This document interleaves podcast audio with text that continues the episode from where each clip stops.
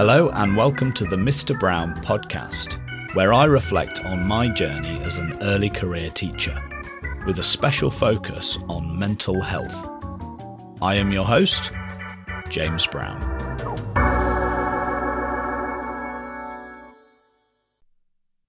Good evening. In Saturday's episode, I spent a good amount of time thinking about whether to strike, and I came to the tentative conclusion that I wouldn't. Well, it's now Monday, and I've changed my mind. This comes off the back of several conversations with colleagues and friends and family, which have helped clarify my thinking a bit further. So I started the episode on Saturday being very confused about everything. And by the end of the episode, I think I'd made some progress. But with hindsight, I was still rather muddle headed. And to be honest, I still am, no doubt, to some extent, muddle headed on this issue. It is very complicated. I do find it quite disorienting. But I do feel I've made a little more progress in my thinking, so I thought I'd share it with you.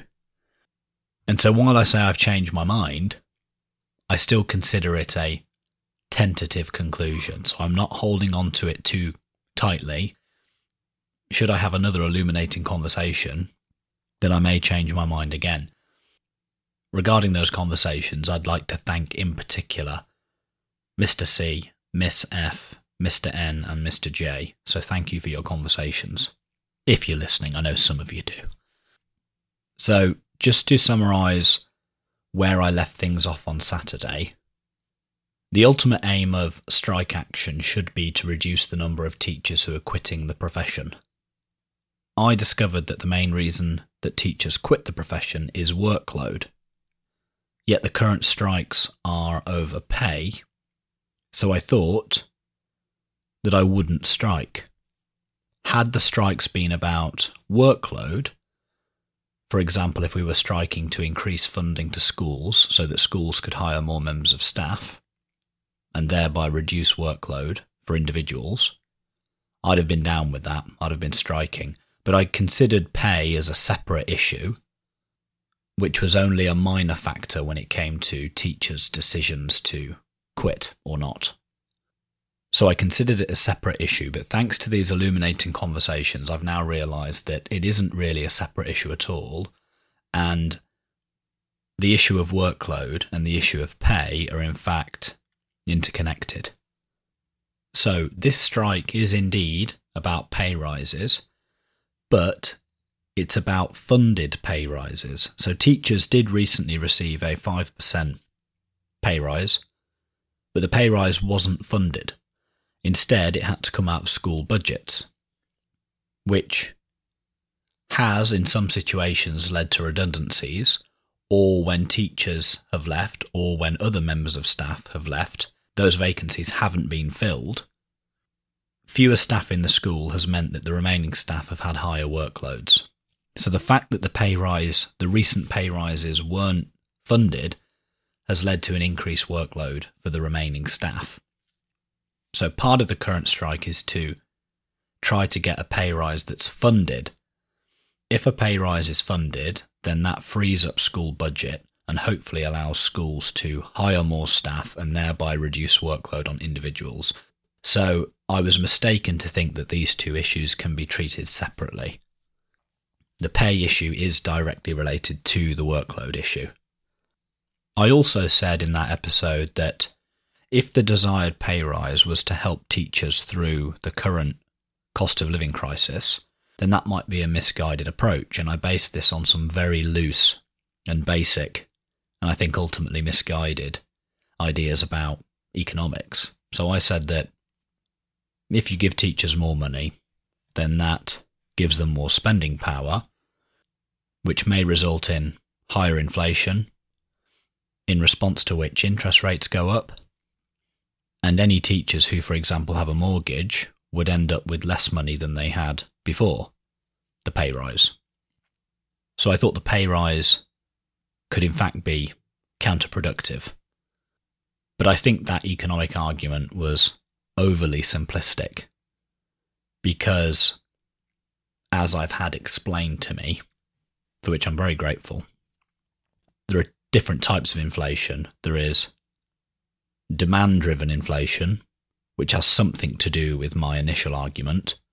So when demand increases, if, for example, people have more spending power, demand increases and then inflation rises, that's one type of inflation. That's one thing that drives inflation.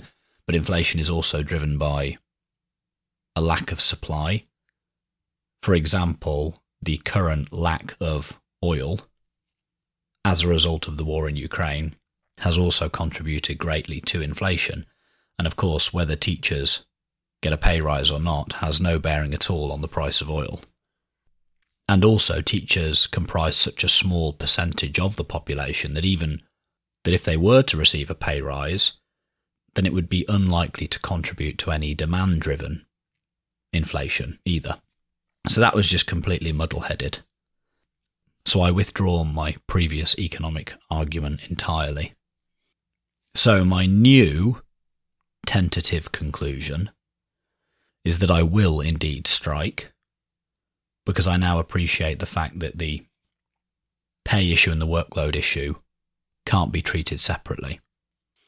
I also learned that while the lower end of the salary pay scale, so M1, M2, M3, are reasonably competitive, they're at least sufficient to not put new and prospective teachers off the profession. So lots of people are still coming to the profession, but then half of them quit after five years. That's the issue. How do we stop teachers from quitting? We don't have a recruitment crisis, we have a retention crisis. So, how do you stop people from quitting? Well, apparently the pay scale levels out. So, it's good to begin with. But then, as you go higher up the pay scale, the increase from one scale to the next becomes increasingly small. Someone in my school has recently become assistant head, and they've only, as a result, received an extra £30 a month, which doesn't seem like very much at all. So while pay is okay at the lower end of the scale, it's a real issue in the middle and especially towards the higher end of the scale. And this leads to teachers quitting or it leads to teachers who have very little incentive to climb past a certain point on the pay scale and to take on additional responsibilities. So the crisis of retention is felt especially in more senior roles. So that's just an additional consideration. Now, one final thing I will mention before going is that I've heard in several places now, on Twitter and in school, that if you're part of a union which has voted to strike, but you yourself don't want to strike, then you should leave the union. And this surprised me initially, because the only other context in which I've voted before, really, and in which people regularly vote, is our democratic context. So when we elect leaders national and local, every few years. And say, for example, if I voted Labour and the Tories won, I wouldn't leave the country. So I thought it would be silly to suggest that if you voted against strike action, but then the majority of members of the union did vote for strike action, I thought it would be silly to suggest that you should leave just because you didn't back the strike action. That seemed a bit extreme to me. But apparently, that is kind of how unions work. You're meant to be united and act as one unified organism. And so, if your union has chosen a course of action that you yourself don't endorse, you should leave and find a different union that more closely aligns with your views. Now, I still don't know whether this is right. It's just what I've heard in several places. So, if you know more about this, if you know more about how unions work, I'd be very interested to hear what you have to say on the topic. Okay, so this has just been a quick update. To summarise, my new tentative conclusion is that I will strike because I realise that the pay issue and the workload issue are inseparable issues. Yet the conclusion remains tentative. If I change my mind again, I'll be sure to update you. If you enjoyed this episode, please spread the word in person and on social media You can follow me on Twitter at Mr. Brownpod or email mrbrownpod at gmail.com. Please subscribe, rate, and review in your directory of choice. Please also consider becoming a patron at patreon.com forward slash Mr. Brown Pod and helping me cover the cost of producing the podcast. Thank you and talk again soon.